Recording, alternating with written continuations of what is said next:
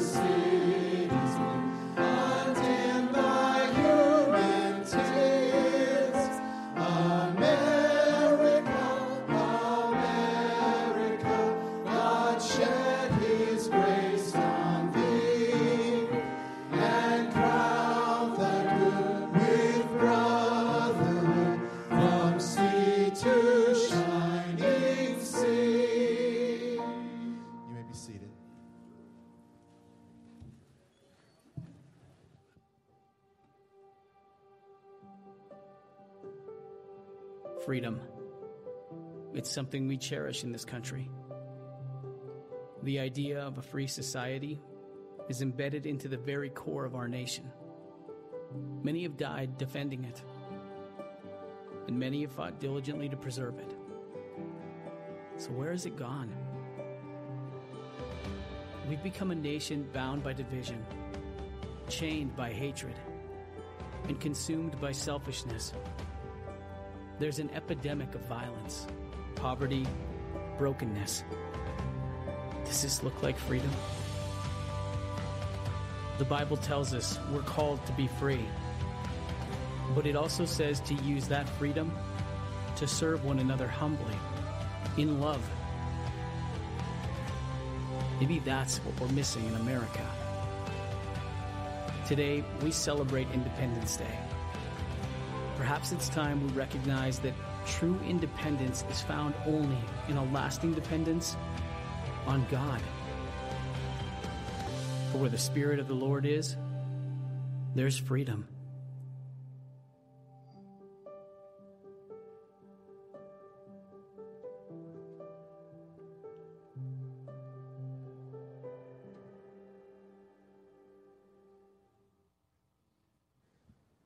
this month. Help if I put that on. This month, uh, we are seeing the result of a Supreme Court decision meted out all across our nation um, to overturn the landmark Supreme Court decision of Roe v. Wade. And now it's very significant that in 1972, that decision, the original decision, was made to legalize, to give people the right to murder children in the womb all throughout the, the nation in 1972. And then 50 years later, it was overturned by the Supreme Court. In the Bible, that number is significant. 50 years is significant because that's the year of Jubilee. That's the period of time for the year of Jubilee, whenever things are overturned, the land is given back, the, the, slaves are set free, and all of these things happen on the year of Jubilee. And on that year, the nation of Israel would celebrate the fact that God had called them and sanctified them as his holy people. And listen, hey, that's what we ought to be doing right now, today, is celebrating what God has done 50 years later from 1972 to 2022, overturning Roe v. Wade and giving life back uh, to unborn babies. It's the answer to our prayer. It, it is is something very significant, something we've been praying for for a very, very long time. Um, my whole life, we've been praying that God would end the horror of abortion in our now it's not over yet. There's still battles to be fought. And so there's lots more to pray about. I want you to think about with me Psalm 33, verses 10 through 12. The Lord brings the counsel of the nations to nothing, He frustrates the plans of the peoples. The counsel of the Lord stands forever. Amen. The plans of His heart to all generations. Blessed is the nation whose God is the Lord, the people whom He has chosen as his heritage. Amen. Amen. Pray with me. Father, we thank you so much for your presence here with us today. Lord, we thank you for the freedom that we celebrate in Christ and the freedom that we celebrate in this nation to be able to worship our Savior in spirit and truth today with the freedom of not being persecuted. Lord, we thank you for all the blessings that you've poured out upon us. We thank you for the end of Roe v. Wade. Lord, we thank you so much for the life that you give and now the life that will be protected all across this nation. Lord, may we as a people continue to live out what we believe in our hearts and do so in the freedom that you give us. And we pray this in Jesus' name. Amen.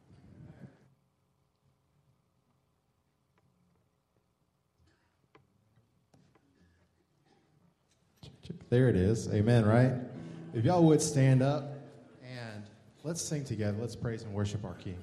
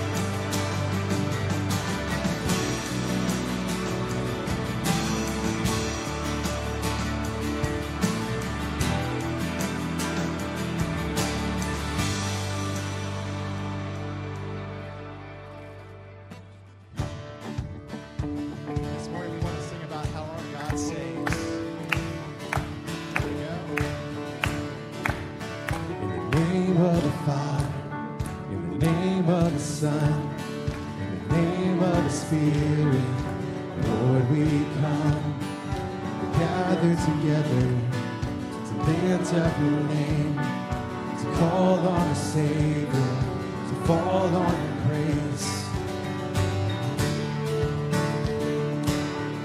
In the name of the Father, in the name of the Father, in the name of the Son, in the name of the Spirit, Lord, we come. We gather together to lift up your name, to call on a Savior, fall on your grace. Hear the joyful sound of our offering as your saints bow down, as your people sing. We will rise with you, lifted on your wings, and the world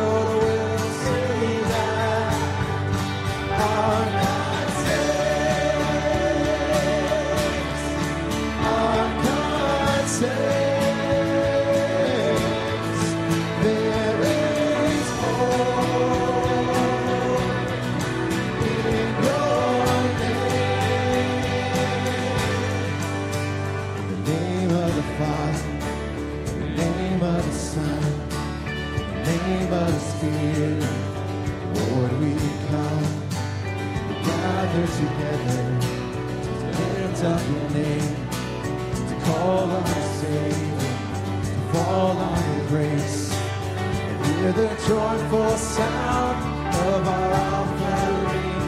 As your saints bow down, as your people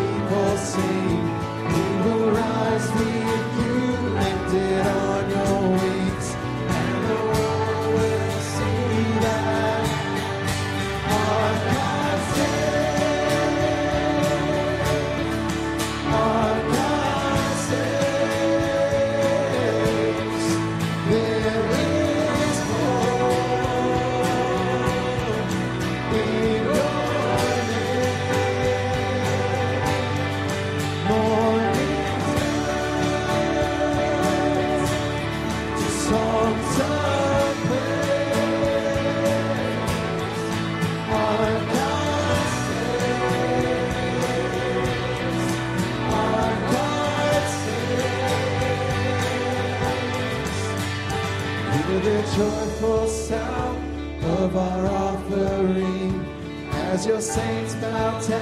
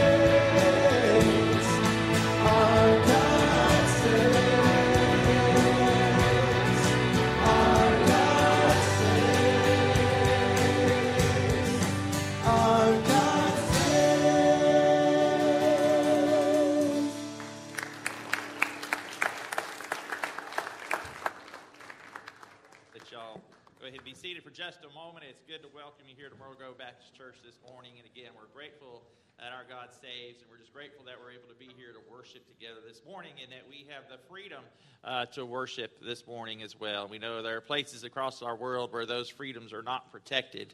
And again, we're just grateful for those who have, have fought and those who have uh, paid the price for the, our freedoms that we enjoy.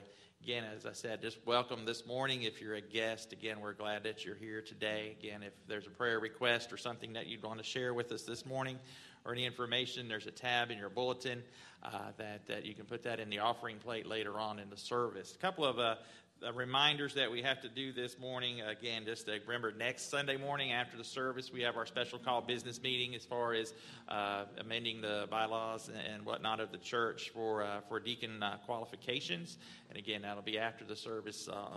Next Sunday morning as well. Also, again, just want to remind you guys, Key Majors is coming up this Thursday, and I know we have Sue was telling me about the menu don't want to miss it. Have a good program hamburgers and hot dogs and ice cream sundaes and good fellowship. So, again, hope to see you guys on Thursday morning. And also, a week from tomorrow, Vacation Bible School starts. If you want to help with that, see Drew or see Miss Carol Sandy. Uh, and I know they'll hopefully be able to plug you in, but I know there's a need for snacks. Uh, if you There's a list out in the foyer. If you want to help us with that or donate toward that, please uh, do so this week. And again, also, if you have children, grandchildren, neighbors, whoever to, to register or pre register, if you get those guys pre register uh, this week, either the paper or online, I know that'll help the Monday go a lot more smoothly as we try to get everybody situated. So, again, now let's just continue to worship.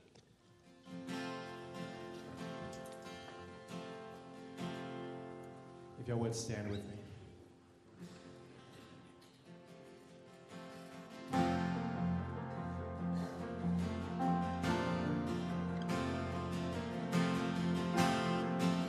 Worthy of every song we could ever sing.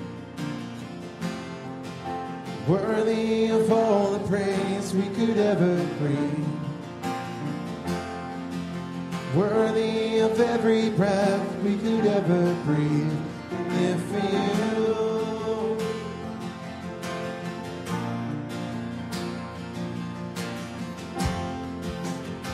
Jesus, name above every other name.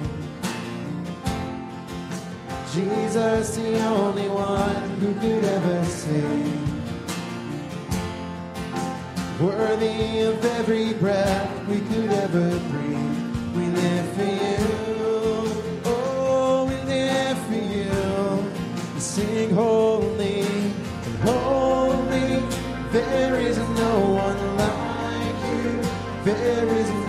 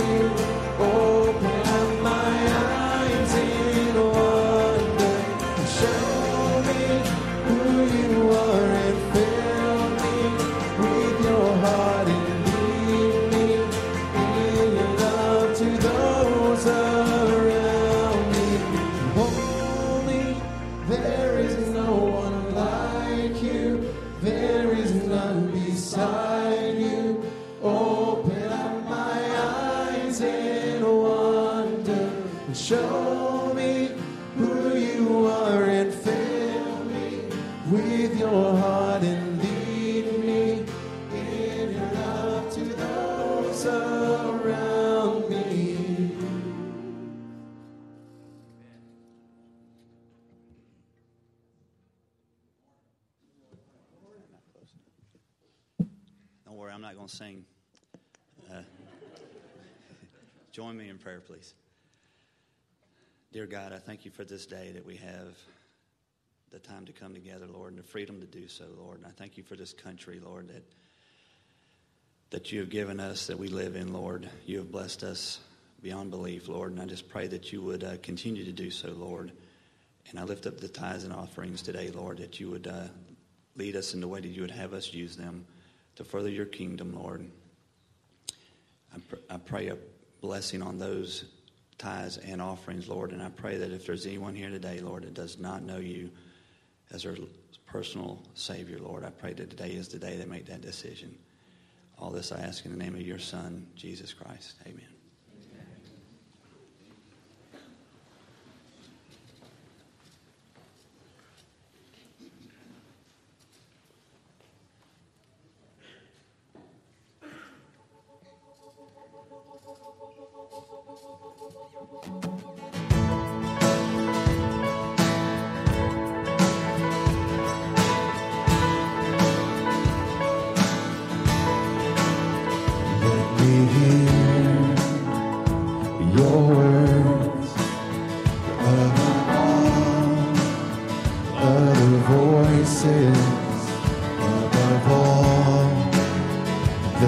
Distractions in this world. Let me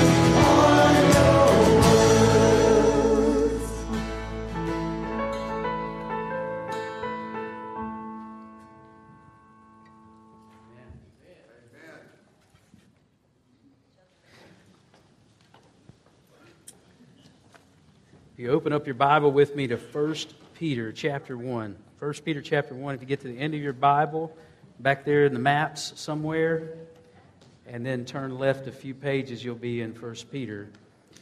Um, and we are talking about the Word of the Lord. We're talking about getting back to the Bible. This will be the, the final, the concluding message in that series as we think about how God's Word is authoritative for our life and how God's Word is life giving and life breathing, how it is something that's a special book. It's not just any book, it's supernatural, it's living, and it's active, and it changes us whenever we allow it in to our hearts. You can't have the Word in you without the Word coming out.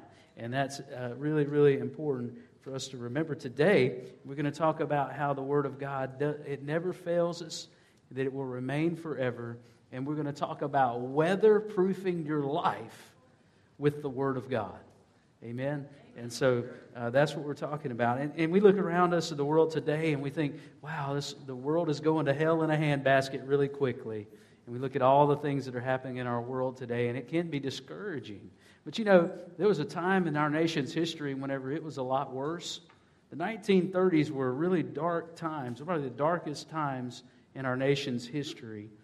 The stock market crashed, the Great Depression followed. Drought in the West caused the farmlands of America's breadbasket to dry up. Then the wind began to blow. And 75% of the topsoil of the Great Plains became airborne. The dust storms were so thick that you could not see your hand in front of your face in the middle of these storms. They called it the Great American Dust Bowl. Giant dust clouds dumped dirt across the eastern United States as far as Washington, D.C. I mean, from the Great Plains all the way to the almost to the East Coast, people were suffering. They called it, uh, for that reason, uh, that decade, the dirty 30s. The dirty 30s. People who survived those years tell stories of how their mothers would and grandmothers would cover the windows with sheets and stuff wet towels and, and socks in the cracks in the windows and in the siding of the house to try to keep the dust out. Children would set the table with the plates upside down until it was time for everyone to come and sit at the table to try to keep the dust from settling on the plates. Houses were not fit to weather the dust storms. And all in all, it was one of the greatest man made ecological disasters that have ever hit not just this nation, but the world. We tend to forget about these kinds of things. Uh, our nation has weathered some storms, hasn't it? Not just our nation, though, but you in your life, living here in Pensacola, have weathered some storms, haven't you?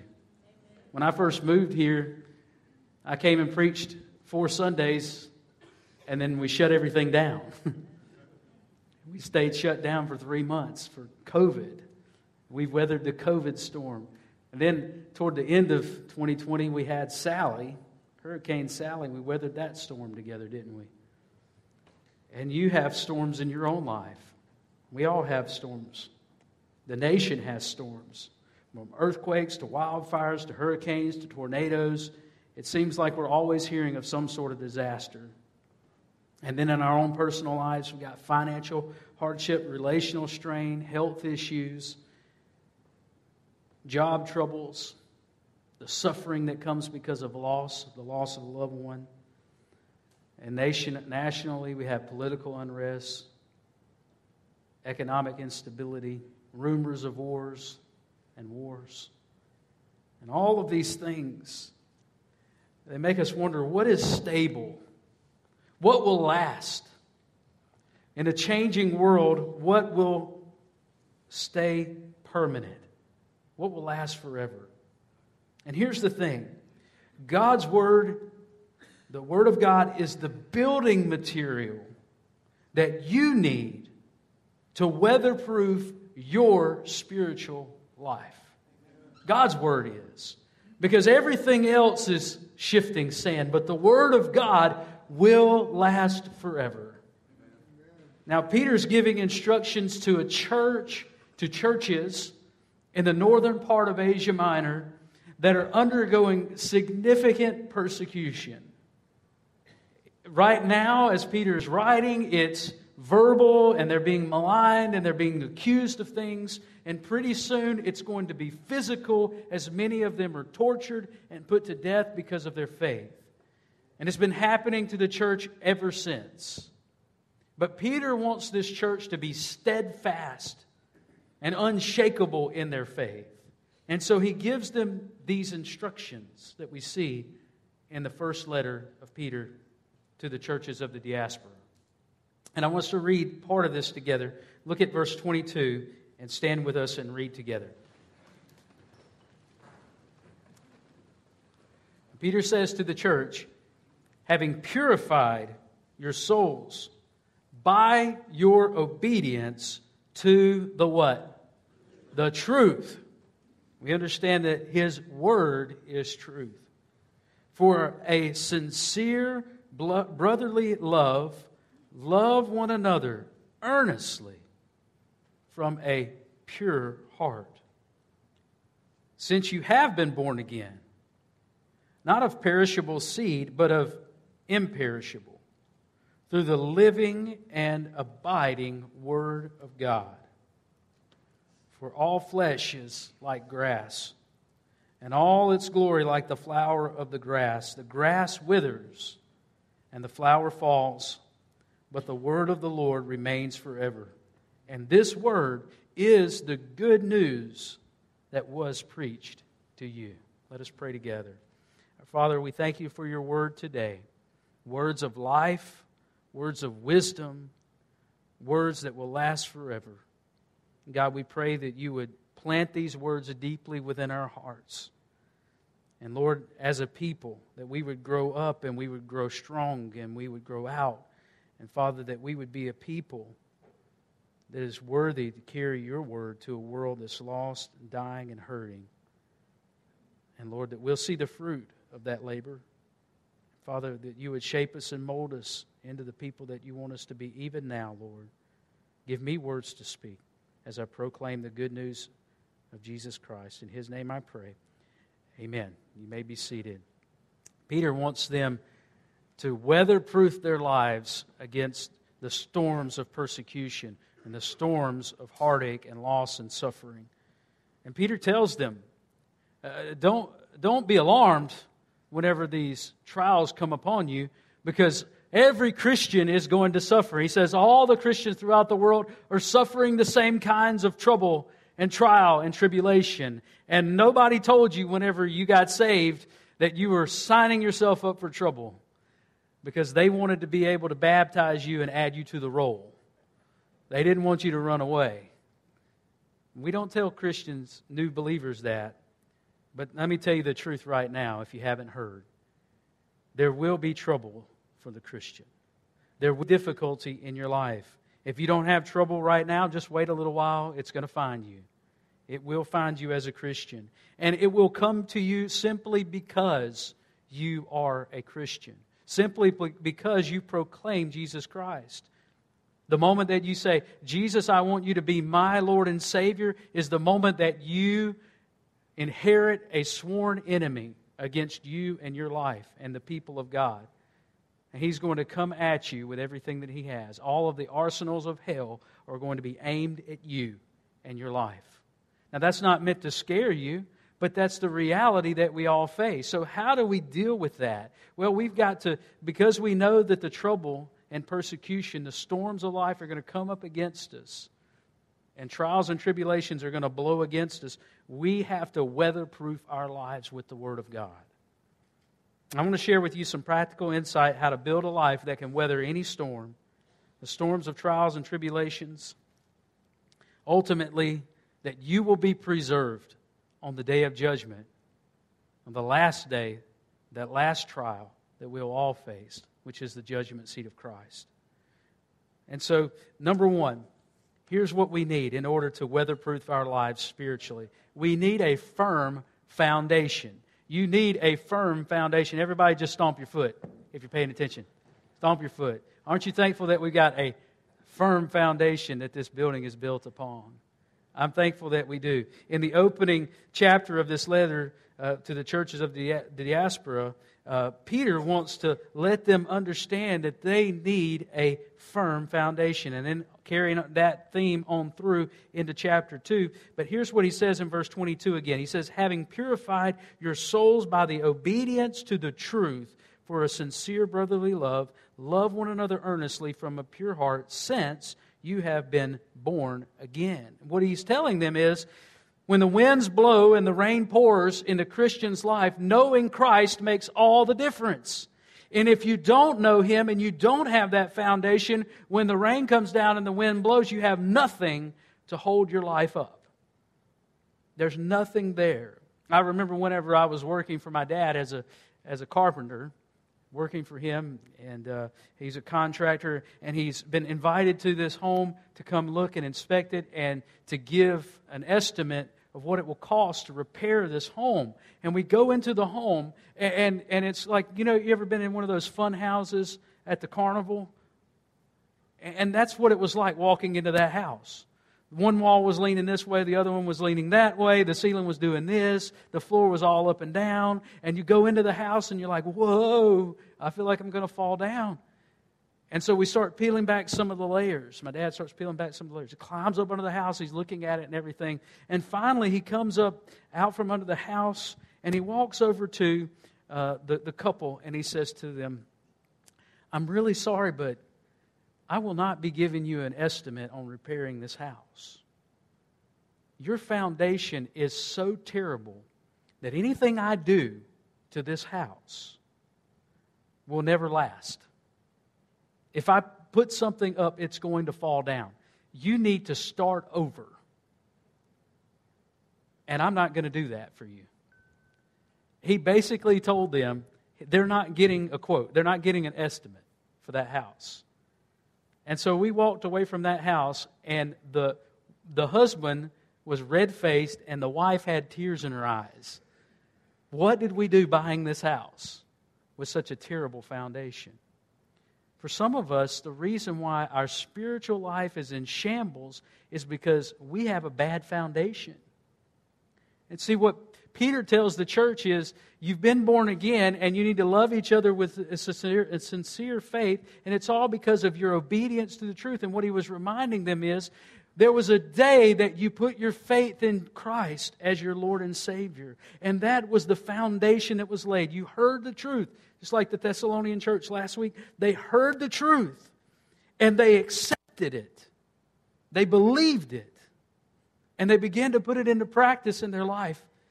And Peter is reminding these churches listen, go back to that foundation and check that foundation. Make sure that that foundation is sure.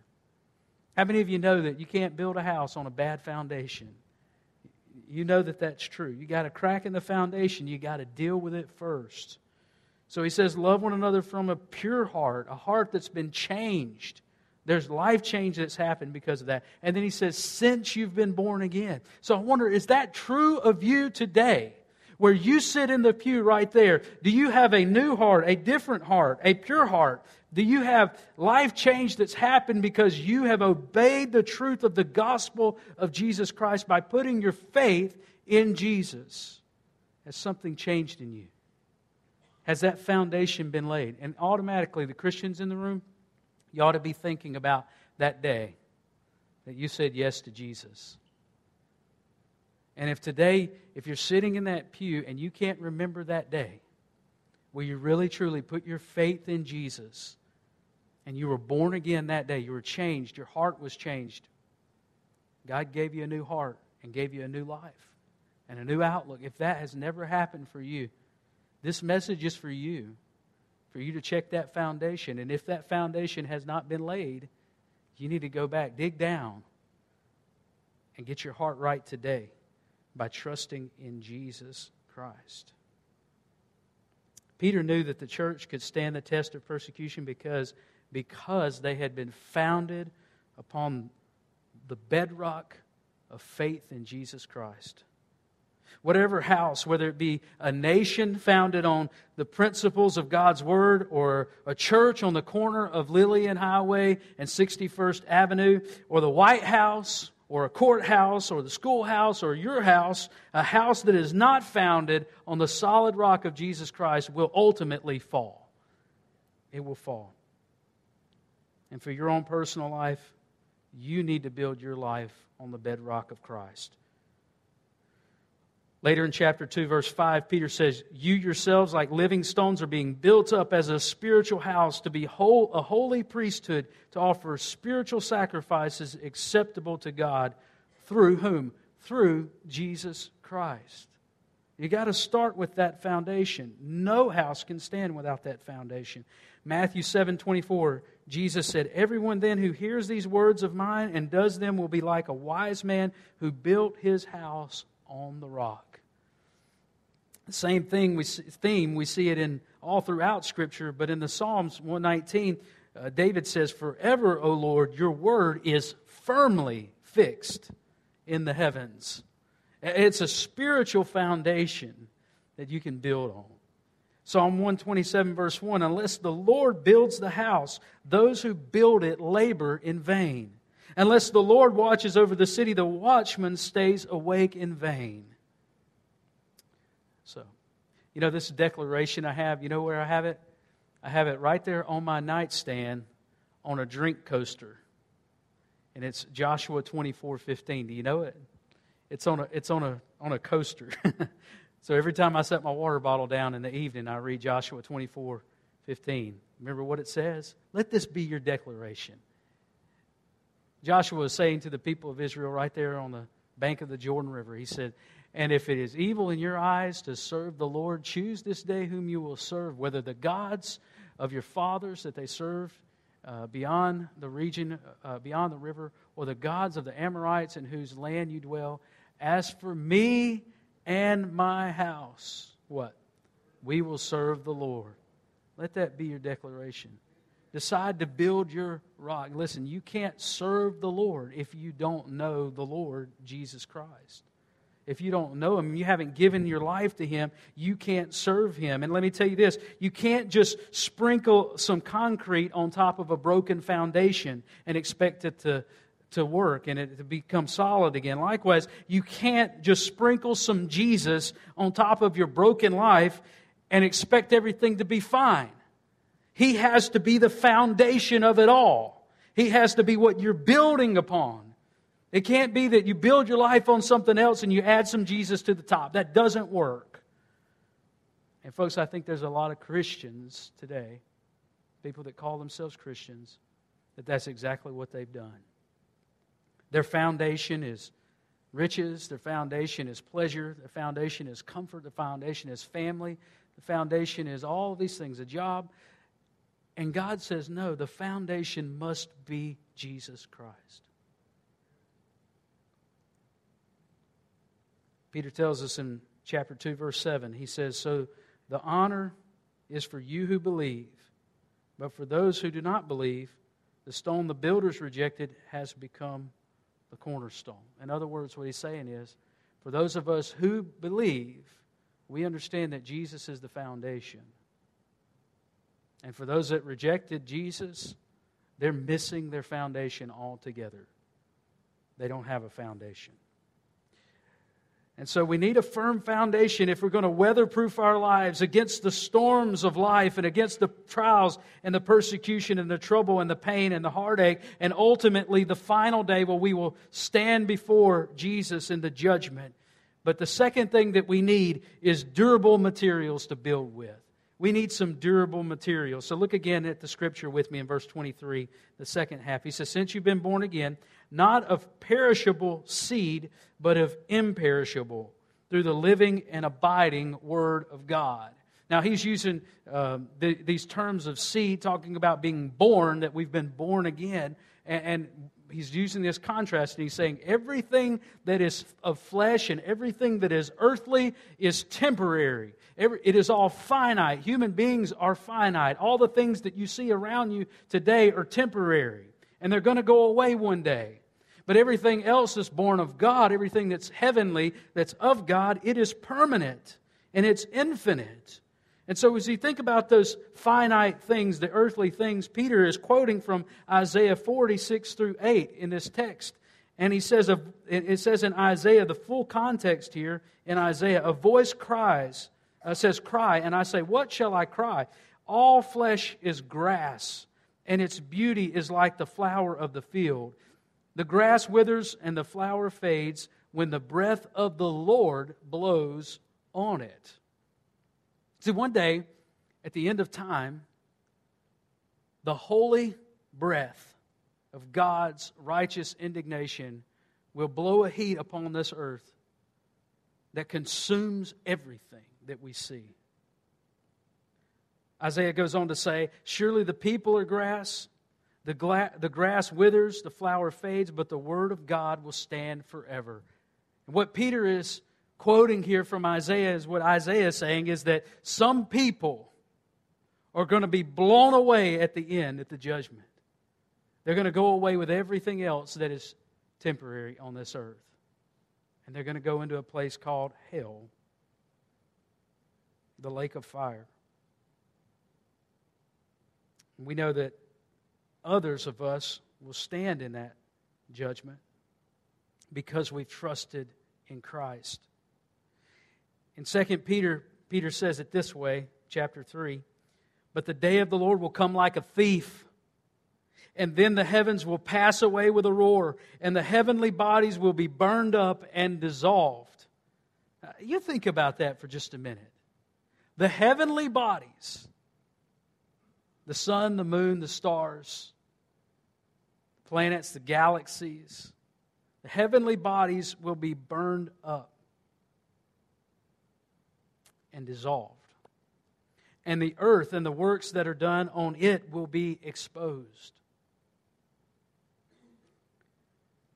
Uh, 1 Corinthians, Paul says this For no one can lay a foundation other than that which is laid, which is Jesus Christ. And we already talked about that.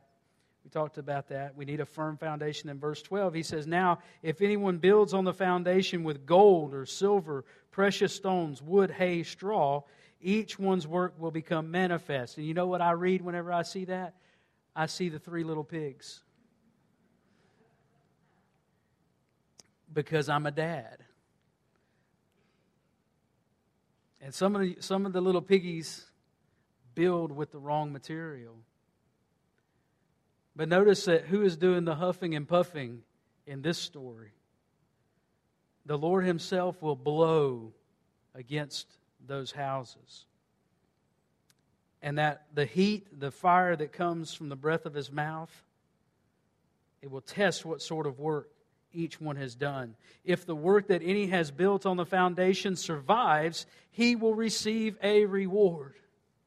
If anyone's work is burned up, he will suffer loss, though he himself will be saved, but only as through fire. Now, as Paul is writing, he's writing to Christians, people that already have a foundation, but he's telling us to build upon that foundation. And he's saying, if you build on that foundation with permanent things, remember what Jesus said seek first the kingdom of God, and all these other things will be added to you. So if you're building upon that foundation with a life of good works for the kingdom of God, based upon the Word of God, if you will build your life that way, that life will result in Christ our Savior saying to us, Well done, good and faithful, and a reward and a blessing. If you don't, even as a Christian with a firm foundation, if you're not building on that foundation, then the works will be burned up. In other words, you'll waste your time here on this earth. I thought about the other day when we were at, we were having our uh, leadership team meeting. And we're all gathered around the table and we're discussing the, the disrepair of one of our buildings back here in the back, one of our outbuildings. And we said, you know, we need to get that thing into shape and we need to weatherproof it, get it put back together. And as we were having that discussion, I heard three people, we talked about siding that building, heard three people say simultaneously on other side, opposite sides of the table, heard them say, HardieBoard. And I thought, Wonder why HardieBoard has such a reputation that immediately people talk about that. Well, what is HardieBoard? Hardy Board is basically concrete and fibers molded into a board and it's rock hard on the outside. Now, you can break it in half, but if it's installed properly, you just about can't break that stuff with a hammer. I mean, you can slam it with a sledgehammer. It's hard as a rock, it's durable material. Now, if we were going to go to the store today and decide we're going to build a building and we wanted it to be as durable as possible, we would choose a building, building materials that are durable, like concrete and brick and stone and mortar and HardieBoard and metal things like that. We wouldn't choose sticks and straw and hay and stubble, would we? I was driving through my neighborhood this spring, and uh, I saw on the side of the road beautiful flowers, spring flowers, all on the side of the road. We picked some of them and brought them in the house for Allison to look at. Just absolute beautiful I mean, just nature proclaiming the glory of God and the splendor of LSU purple and gold. But you know what? You drive through my neighborhood now, it's brown, dusty, and dirty. All those flowers are gone. Maybe some green sprigs here and there but all the flowers are gone.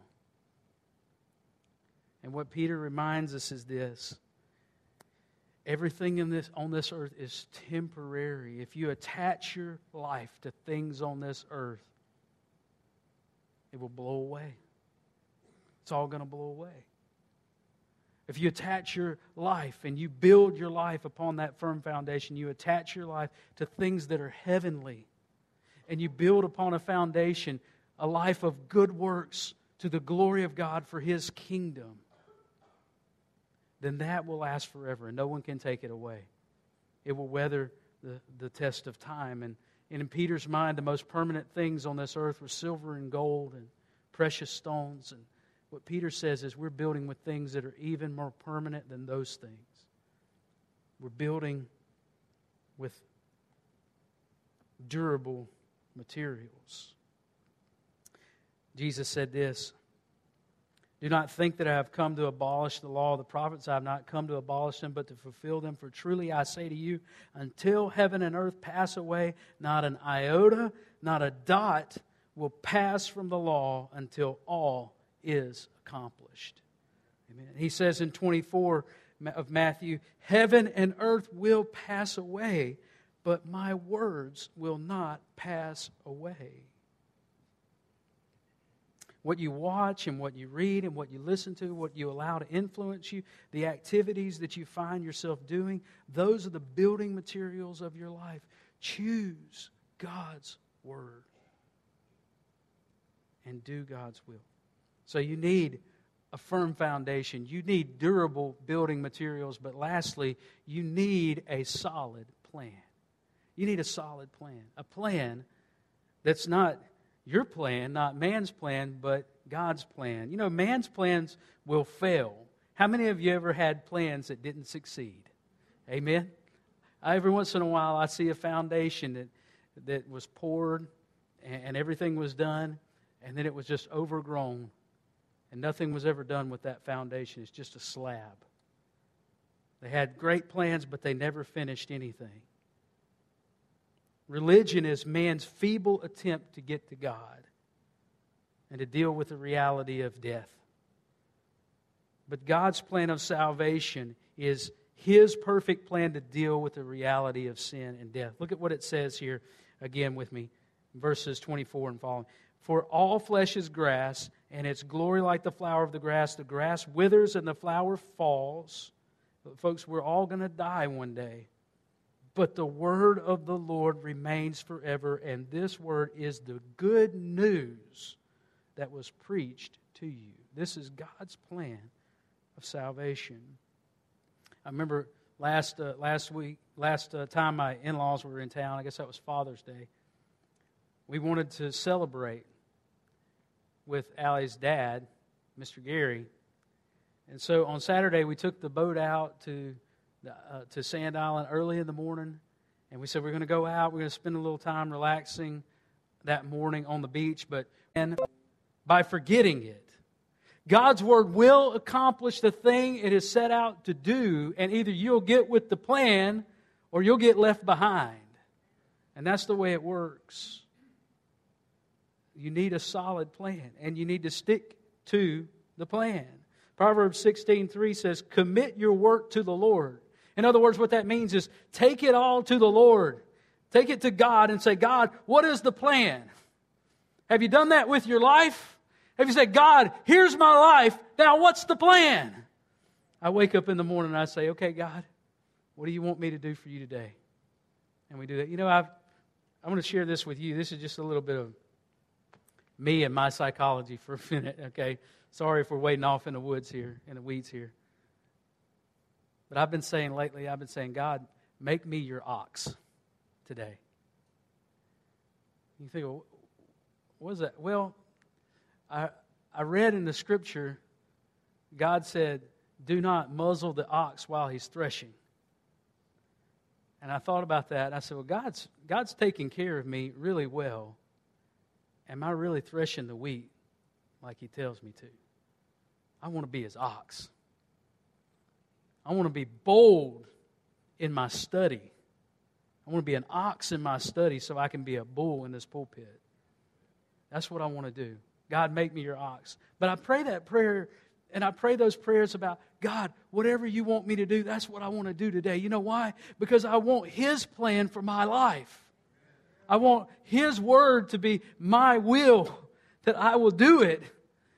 And so he says, commit your work to the Lord. Whatever it is that you're going to do, commit that to the Lord, and your plans will be established. Why? Because they're not your plans anymore. Now they're his plans. And you're building according to the plan for your life. God's plan of salvation was to send Jesus Christ, the living Word, to be the sacrifice for your sin and my sin. God's plan of salvation is the only sure plan for your life. I'm going to break it down to you real quick. I'm going to put it to you this way. One day you're going to die, and you're going to stand before the judgment seat of Christ. You'll be there, I'll be there, but we're going to stand and we're going to give an account for everything that we've done. And I want to ask you this what is your plan? What's your plan for that moment? Now, I've asked people all, all over the world, I've asked people, if you were to die today and stand before God, what would you say to God that would convince Him to allow you into His heaven? What are you going to say? What's your plan? Jesus said, Whoever believes in me believes not in me, but in him who sent me, and whoever sees me sees him who sent me. I have come into the world as a light, so that whoever believes in me may not remain in darkness. If anyone hears my words and does not keep them, I do not judge him, for I did not come to judge the world, but to save the world. The one who rejects me and does not receive my words has a judge. The word that I have spoken will judge him on the last day. Now you think about that for a moment. Jesus' word, not only will it last forever, not only will these words, the living word of God, last forever, but it will be the judge on the last day. You're going to be judged according to whether or not you've believed the good news of Jesus Christ, the gospel, on that day. You know, I was thinking about Abraham and how he lived his life and he built on a solid foundation of faith. The Bible says that Abraham believed God and it was credited to him as righteousness. The foundation was laid, and then the rest of his life, he was building on that foundation according to the plan of God that he had for his life. And as he was doing that, he was building himself a home in heaven. God was building his home in heaven. Hebrews 11:10 says, "For he was looking forward to that city that has foundations, whose designer and builder is God." He was building upon that foundation. Have you built upon that foundation, Christian? Revelation 22. Listen, you can't change God's word. You can fight it today and you can disbelieve it, but you can't change it. Revelation gives us this warning. It says, I warn, this is uh, John, the apostle, writing. He says, I warn everyone who hears the words of the prophecy of this book. If anyone adds to them, God will add to him the plagues described in this book. And if anyone takes away from the words of the book of this prophecy, God will take away his share in the tree of life and in the holy city, which are described in this book. He said, Listen, God's word doesn't change, it's the same, and it will stand forever. And if you try to mess with it, God will punish you for that. So let me ask you this Do you believe it? I want you to bow your heads and close your eyes. I can stand here and say with absolute certainty and clarity that Jesus is the only way for you to be saved. That's the only plan that God has given. There is no other plan for your life or for my life. I won't work my way to heaven. I won't be good enough. I won't serve hard enough.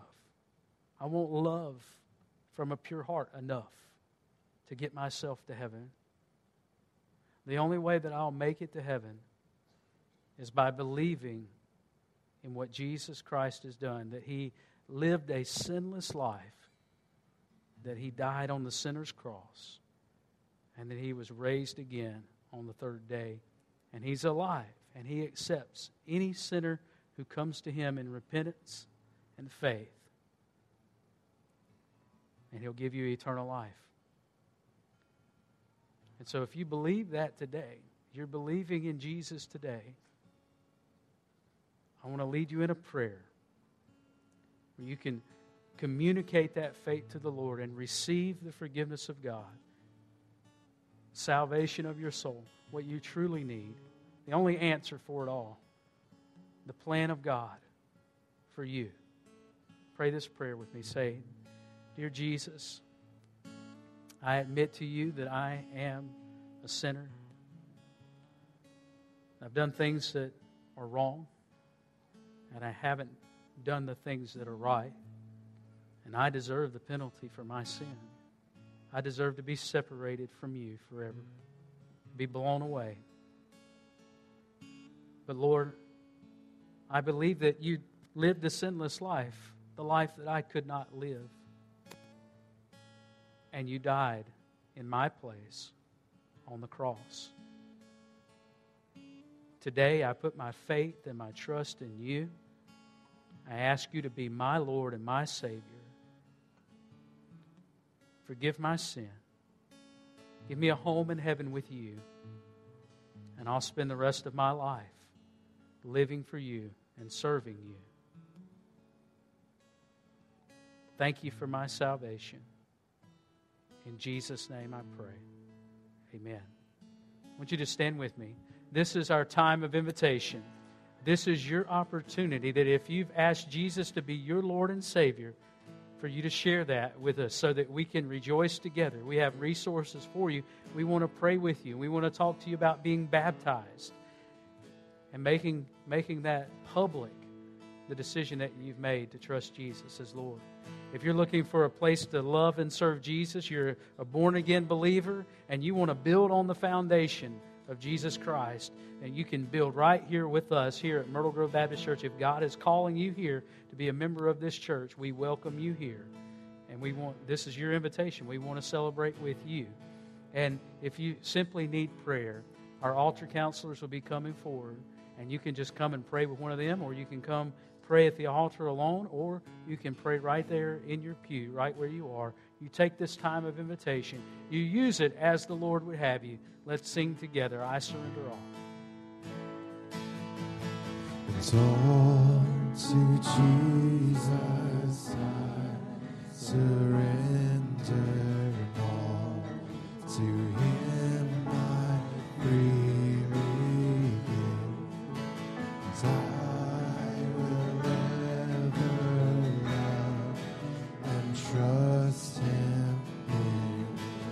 His presence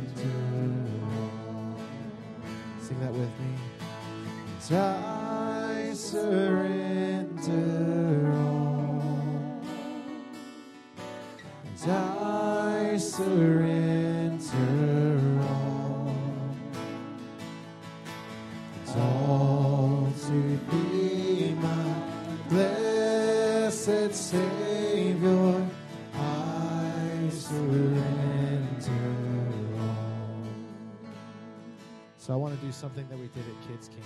Uh, at kid camp, we had the kids close their eyes. Um, I know you know this song, and I know you know this chorus. So you can sing this chorus with closing your eyes. So everybody, close your eyes with me. Let's sing that chorus. I surrender all. And I surrender all. And I surrender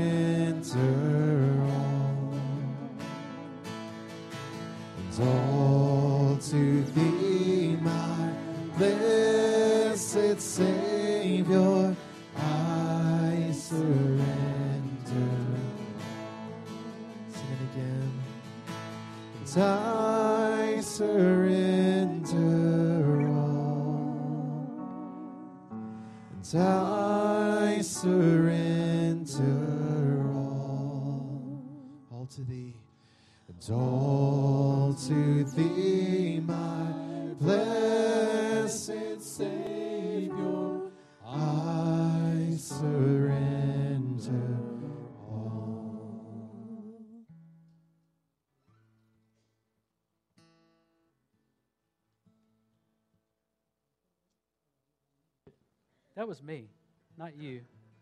He's up there going, What I do? Just checking to make sure you're with us. Commit your work to the Lord, and your plans will be established. What is it that you're planning in your life right now? I want whatever it is to weather the storm. I want it to stand the test of time. I want it to last forever. But whatever it is, you got to start out by committing it to the Lord. Saying, Lord, not my plan for my life, but your plan. And it will be established. Amen. You do that this week.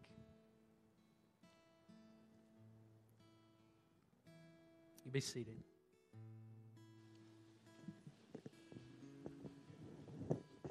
What another good morning to be in God's house, right? All right. Hey, church family, just want to remind you really quick uh, just about VBS. If you got a kiddo, they can get registered on our website.